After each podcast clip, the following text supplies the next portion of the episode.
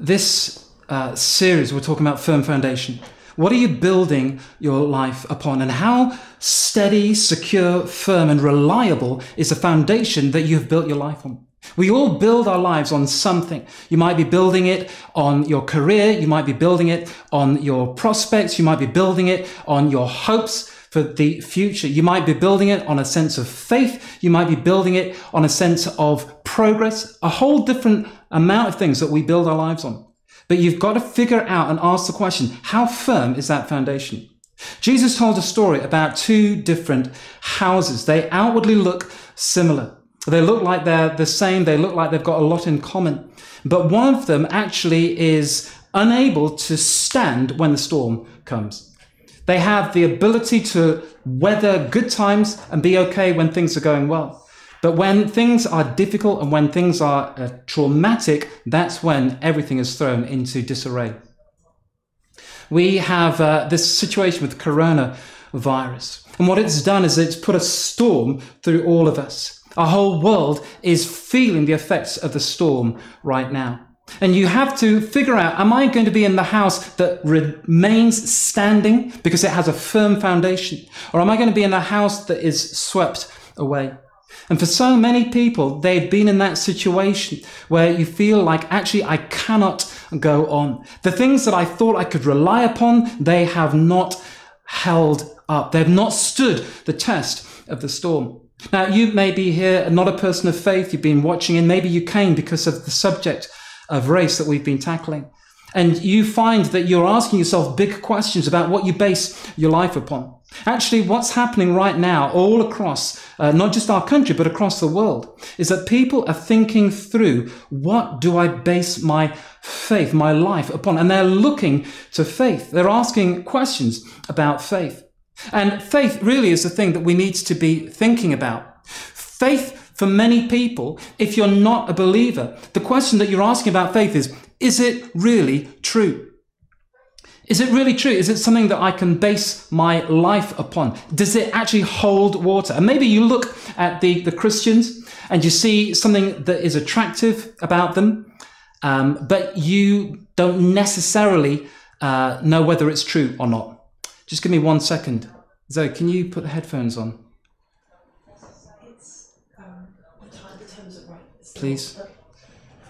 Sorry. We are live. In fact, my girls are here with me. They are doing all the technical stuff. So say hi, guys. Hi. Okay.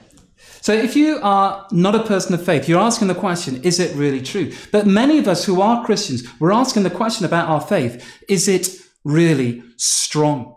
Do we have a faith that can actually weather the storm? And I'll tell you what's happening with this. Coronavirus has shaken us to the very core of our being. For some people, you have a Christian faith and you've had it maybe all of your life, but right now it's being challenged.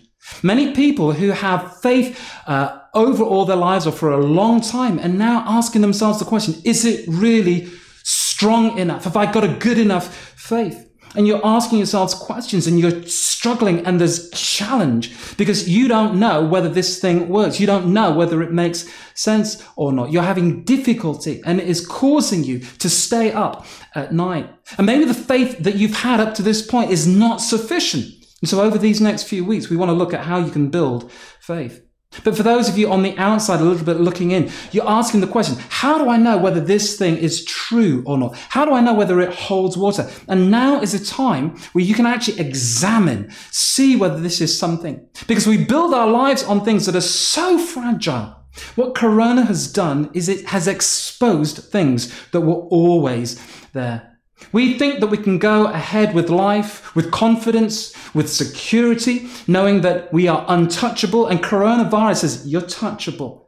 The death rate that corona is producing is roughly the same as the death rate that people experience in normal life. If you get coronavirus as a 20 year old, your chances of surviving that are about the same as your chances of living over the next year. But there's no guarantees. Whether it's a car accident, whether it's uh, some health issue out of your hands, the random nature of life. And Corona is just exposing these things. It's holding a magnifying glass up to the realities of life. We were never as secure as we thought. Our foundation for so many of us has always been more precarious than we dared to imagine. Even with the racial inequality and the systemic injustices that so many millions of people around the world experience, Corona has kind of highlighted that. And it gets to the point where we just feel that the storm is coming down and we can't stand it any longer. And we really need to re-evaluate.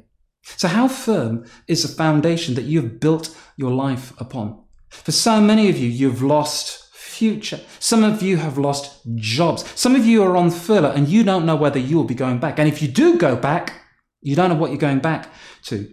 We are looking right in the teeth of a worldwide recession that is greater than anything that we have known or our parents or our grandparents before them have known. So much uncertainty. How can we build a firm foundation? Well, here's the great news. Storms, challenges, these are part of the Christian faith. And I want to just highlight a particular instance. And it happens in the lives of the disciples. And we know about it because we hear an eyewitness account. The eyewitness account comes from one of the disciples. His name was Peter. And initially he's speaking to a young man in Jerusalem called John Mark. And then it's um, taken and it's communicated to the early church and that those first believers as Peter becomes the leader of the Jerusalem church. And he talks about this time in their life where they had an encounter with Jesus, but it was in the very heart of a storm, the most difficult time that you can experience. And he starts like this. It says, Immediately, Jesus made the disciples get into the boat and go on ahead of him to the other side. Now, this is the, the Lake of Galilee. It's nestled in uh, the north of the Israeli territory at that time. It's 700 feet below sea level. It is surrounded by mountains, uh, the Golan Heights, which makes it a kind of wind tunnel.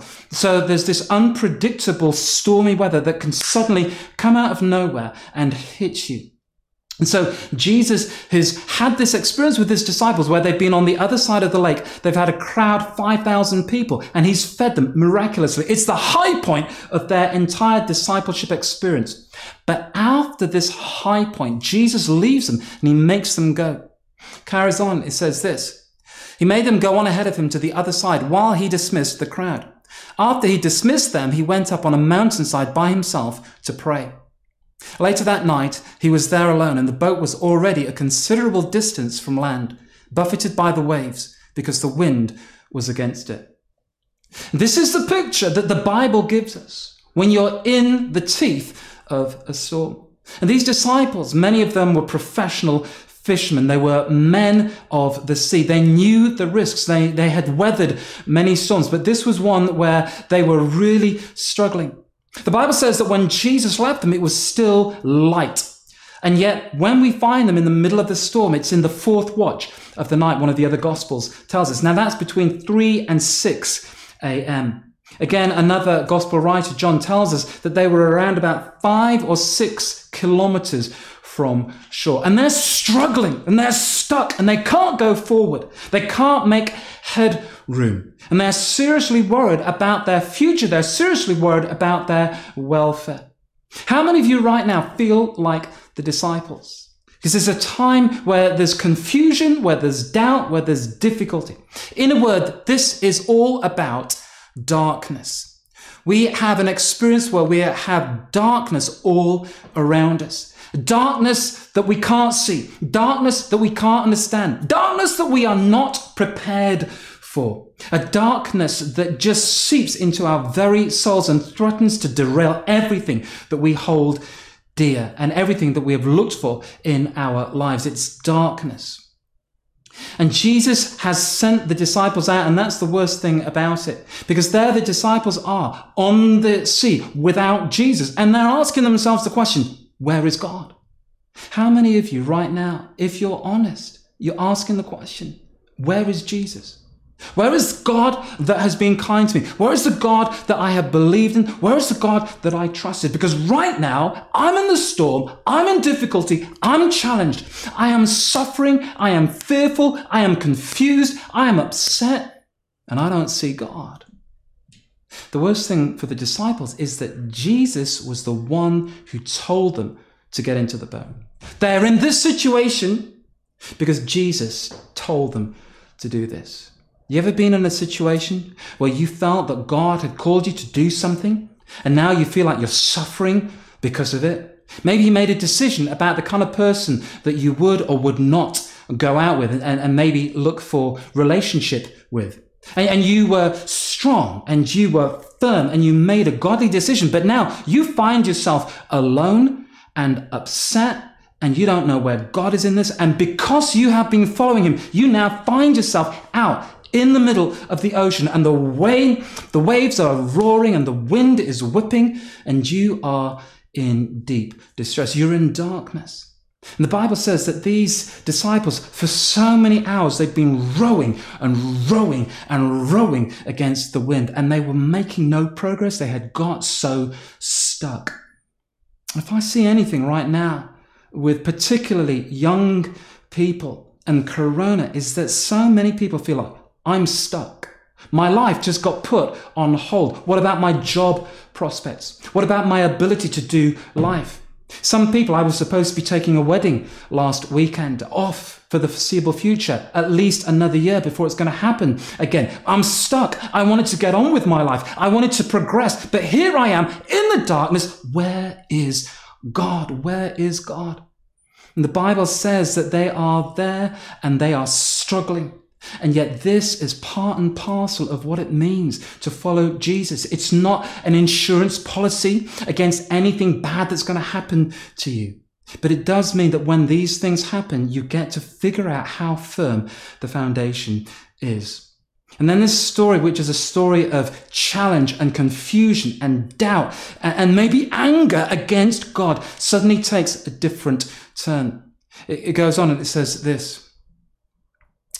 Shortly before dawn, Jesus went out to them, walking on the lake. When the disciples saw him walking on the lake, they were terrified. It's a ghost, they said, and they cried out in fear. But Jesus immediately said to them, Take courage. It's me. Don't be afraid. And what you get here is you get dialogue. You get this dialogue that the disciples begin to enter into with Jesus.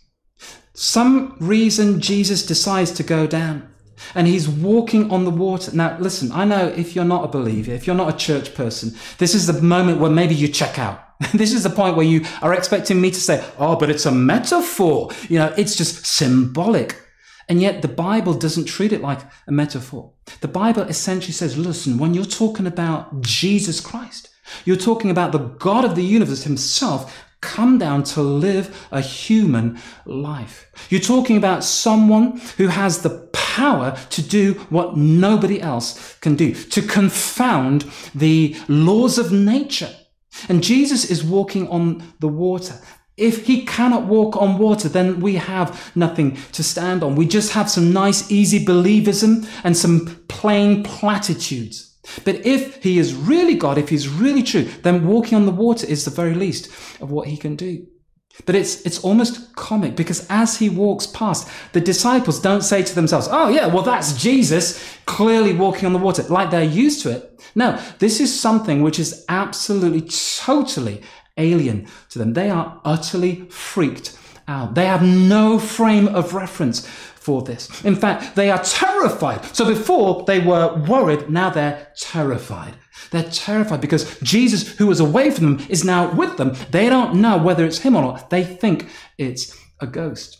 And at this moment, he says to them, Take courage. Do not be afraid. It's me. Now, theologians, would love to tell you, and it, it, it is true, that when Jesus says, It is me, it's the, the Latin is the translation of ego eimi, means I am. And it's the word that Jesus would use over and over again, the phrase that Jesus would use to denote his connection with God. The I am sayings. And that's why John loves this bit when he records the account. I am. And theologians will tell you that Jesus is proclaiming his divinity and that the sea is symbolic in ancient times of the chaos of evil because it's unpredictable, because it's violent and it's dangerous and it can swallow you whole. And the theologians would love to tell you, and they're, they're right, of course they're right, that Jesus is making a kind of uh, I am statement. He is, he's rejoicing in his divinity. He's giving a sign to them that he is Lord of all, that he is Lord of creation, that he is above everything, that he is sovereign. But actually, fundamentally, it's not about that. That, that is happening on the margins of this story. But what is really happening, it's a, it's a sign of intimacy. It's Jesus saying, Hey, it's me. You only say that to people that you really, really know. You only say that to someone who's got history with you, someone who doesn't have to say, Well, who's me? Who's I? Those disciples, as soon as he said, It's me, suddenly everything changes. Yes, I'm still in a storm. Yes, I'm still in difficulty. Yes, I'm still struggling. I'm still afraid. I, I still am stuck. And yet somehow I have heard the faintest glimpse of God's voice. And then Peter goes on and he says this, which is a little bit bizarre, but he says, Lord, if it's you, tell me to come to you on the water. And this is why it's all about dialogue. Jesus comes in and doesn't give an explanation. He doesn't say, oh, yeah, well, actually, I'm doing a miracle. It's kind of a prophetic sign to show my symbolic power over the elemental forces of darkness. No, he is opening up this, this question. He's saying, I know you're frightened. I know you're worried. I know you're angry. I know you're confused. Let us talk. Let us engage. So many people, when they hit the storm, your foundation of your faith is not strong enough. You lose your faith. How many of you know people or even experiencing it yourself where you feel like, I don't know if I've got a faith left anymore. I don't know if I can carry on with this because you have found yourself in the storm, but you have not engaged with God. I remember when I was just in my mid 20s, long time ago, that I had this one particular time. I was young, free, desperate, and uh, here I was in Bristol and I actually had this time in my life when thing after thing just seemed to happen. They, they, they came crashing in on me like waves. I, uh, one day I had this massive accident. It was like Jason Bourne kind of accident. The car's up in the air at speed. The wheels are ripped off. It comes down to the ground. Next day I'm in hospital but not because of the crash, because I had a, a, a weird thing happening physically, health wise. I had to have an operation, totally unrelated. But the next day, I'm in hospital. Come out of the hospital, I have a reaction to the meds. My whole body is covered in rashes. It's excruciating. And then I lose my hearing. At the same time, I've lost my accommodation, my flat. I wasn't able uh, to be where I wanted. I was just on someone's spare room. I was isolated from my friends. My whole career was put on hold. I was not able to do stuff. And I just felt this overpowering sense of life is a struggle right now. Life is difficult. But that's not what floored me. It was when something that I believed with the, every core of my being that God had spoken to me didn't work out. And suddenly all of my faith is up for grabs. And I'm just thinking, well, if I can't hear the voice of God, and if God's not true, and if God promises something and it does not happen, where am I? What have I got? And I can remember going out on the downs one night. I tell Kate this story and she just laughs at me. She says, You know nothing of pain. You know nothing of sorrow. So you crashed your car and you had to live in someone else's house for a couple of weeks with a rash. Big deal. And yet, pain is subjective. You know, there's two different kinds of trouble there's major trouble, there's minor trouble. Major trouble is what I have, minor trouble is what you have. But it doesn't matter. It is all felt keenly. And all I knew was that my faith was in the eye of the storm. And I remember walking on the downs and I was crying out and I was crying and I was frustrated and I was lost and I was struggling at the oars and I felt like I was going to go under. I felt that the waves were going to crash over me. And as I prayed, I, I, I heard just the faintest sound of Jesus' voice and he said these words to me Do you trust me? And that's the big question. It's a question that so many of us are struggling with right now. Do I have a firm foundation in my faith? I was talking to someone just a couple of days ago and they were saying, you know, I have been shaken and my faith in God is being challenged, but I have to think back to the ways in which he has proved himself in the past. I have to think back to the things that he's done in my life that I cannot deny. I have to hold on to what I can hold on to because right now I'm at sea. I'm in the storm. And I can remember just being desperate, but over a period of time saying, I trust you. I trust you. And there's something about Peter that he says, Listen, Jesus, if this is you, and he's talking with Jesus when all the others in the, the boat, all the other disciples are silent, he's saying, If it's you, tell me to come. Which, if you think about it, is bizarre. Why would that be uh, the proof that Jesus is who he really says he is? That you, you ask me to do something that looks like suicide. And yet there's something about Peter. He's got history with Jesus. If you ask me, I'll know it's you. If you speak to me, if you give me something, I, will put it into action because that's what faith does. And then Jesus does this incredible thing. He says this incredible word. So, Lord, if it's you, Peter replied, tell me to come to you on the water. And Jesus just says, Come. Come. Come to me. He says, Come to me on the water. Come to me where you are. And again, the theologians will tell you that if you delve into that word, come, it literally means come into your own, come up higher, come into a new level of experience. Come good with your faith. And that one word Jesus speaks, come. And Peter begins to act upon it. And then it carries on. It says, Then Peter got down out of the boat, walked on the water, came towards Jesus. But when he saw the wind, he was afraid and beginning to sink, cried out, Lord, save me. Immediately, Jesus reached out his hand and caught him. You of little faith, he said, why do you doubt? And when they climbed into the boat, the wind died down. Then those who were in the boat worshipped him, saying, Truly, you are the Son of God. What we have here is dynamic faith. Everyone say dynamic faith. Dynamic faith. Thanks, girls. Say it at home, write it, put your thumbs up, because this ultimately is where we want to get to. A faith which is dynamic, so you come from darkness into dialogue and then a dynamic faith. And note this the darkness doesn't go away, the dialogue still continues because Peter cries out, Lord, save me, when he stumbles and loses faith. But it's dynamic faith. What would it be like if we had a faith that was dynamic? It's the opposite of a faith that is passive. Fa- passive faith just means that I believe in God when it's convenient for me. Passive faith means that my Christianity is a lifestyle accessory. It's a little Jesus icing on the top of my cake, but it's not fundamental. It doesn't change me. It doesn't challenge me. It doesn't cause me to do the impossible.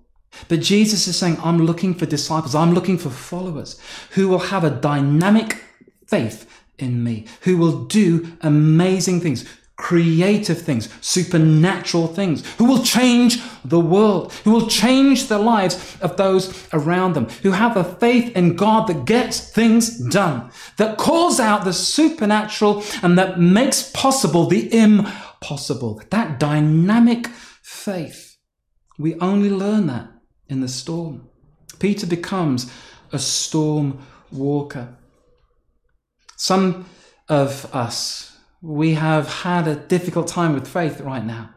And what you realize is that if you only have faith in God in the good times, you don't have faith in God, you have faith in good times.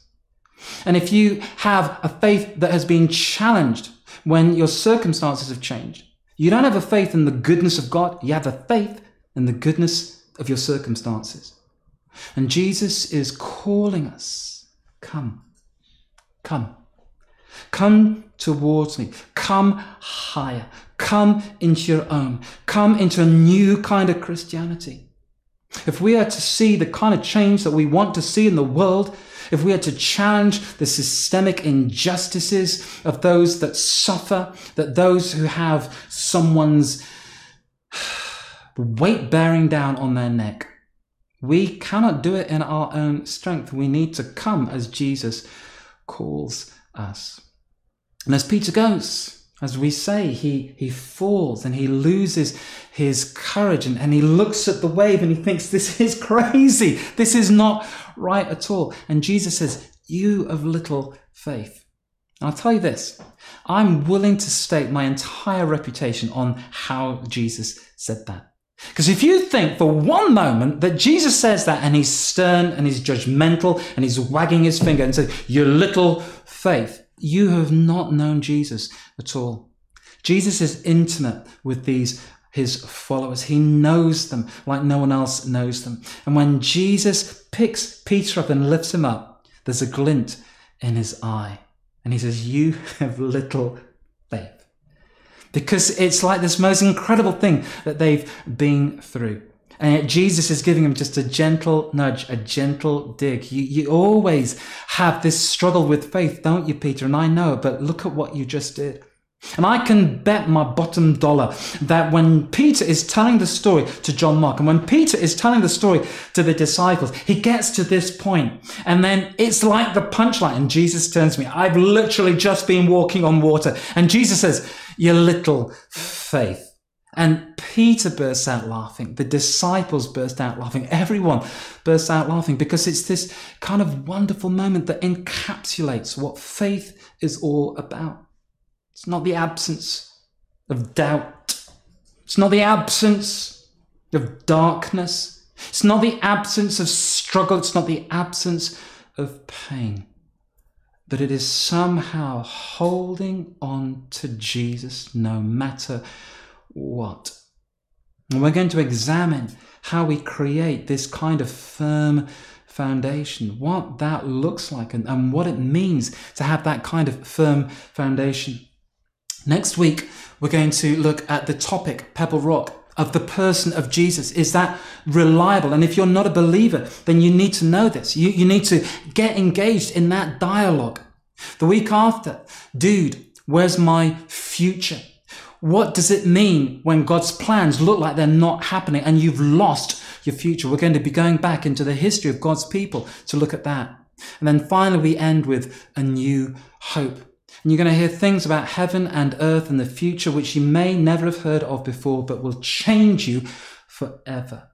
Because we have to have a firm foundation of faith. And this is the thing with faith. It doesn't matter where you are right now. You can always build it from scratch. It doesn't matter, even if you're in the middle of the storm, you can construct a foundation around the person and the promise and the plans of Jesus that will stand you in good stead. And even now, you can rebuild. Some of us, we need to rebuild. But here's the vision that we come out of this time and we are storm tested. We're battle hardened, we're storm tested, and our faith is storm proven. That we have been through the storms and now we know that Jesus has come through. We know that what we have is a really firm faith. It wasn't just some easy believism. It wasn't just something that we got handed down by our parents or we picked up from a friend. It's not dependent on the buzz that you get from a Sunday night. It's not dependent on having a whole group of people around you, just you and Jesus. That you've spent time within lockdown in dialogue with Jesus, with all your frustrations, with all your difficulty, with all your challenge. You speak to him and you allow him to speak that still small voice. Come. We come through this time and we're people who know the reality of being tested to the limit. this is what Peter himself became storm walker. And around about 30 years after this time of walking through the darkness on the waves with Jesus, Peter walks again towards Jesus. He's now in Rome. He is condemned to death by the Emperor Nero. They crucify him upside down. And uh, church history records his words of courage as he says peace to his wife as she's crucified by his side. Speaks peace, speaks word of faith. And he walks on an upside down crucifix towards the Lord of the storm. In the midst of darkness, he has engaged in dialogue with his Lord and he's found him. He's found the humanity of the divine. He's found the God who picks you up when you cry out that most primal prayer Lord, save me. I am drowning. I'm going under. I can't breathe. I can't cope. I can't go on. Lord, save me. And we get to be those kinds of people. So we're going to pray right now, but here's the challenge. The challenge is this for those of us that find ourselves in the storm, and that is pretty much all of us, we look to find God in it. We continue to engage with our faith, and we ask Jesus to help us show what it looks like to have dynamic faith. For some, dynamic faith means I'm going to continue giving sacrificially to meet the needs of those that are struggling in our city and across our world. For some, a dynamic faith means I'm no longer going to play being a Christian. I'm going to engage with it and make a difference. For some, it means I'm going to make hard choices and I'm going to trust God. I'm going to build my life on a better foundation than materialism or money or prospects or career or what others can do for me. I'm going to trust in Jesus no matter what. I'm going to have a dynamic faith that stands the test of the storm. For those of you that are looking to explore faith, tomorrow we have an alpha course starting. It's done by Zoom. You can do it in the privacy and the convenience of your own home. But I would love to encourage you to engage with that. But right now, let us pray. We're going to put the words of the prayer up on the screen, and I want to encourage you to pray with me. Then we're going to worship and then close. This is the prayer. Pray with me. Lord Jesus, help me see you in this darkness. Help me know you in this storm. Hear my cry and speak back to me. Let me feel your closeness. Call me to come to you in a way that I know it's you. Make me a storm walker. Help me to build a firm foundation for life and to develop a dynamic faith in you. Amen. And Father, I pray for every single one of us that you would come so close to us, that you would pick us up by the hand where we have fallen, where we are in danger of going under, that you would save us, that you would show yourself to us, that you'd draw close to us, and that we would know you in a way that we can't know you any other way in the midst of the deep, dark storm. I pray that we would come through that with a greater faith than we've ever known.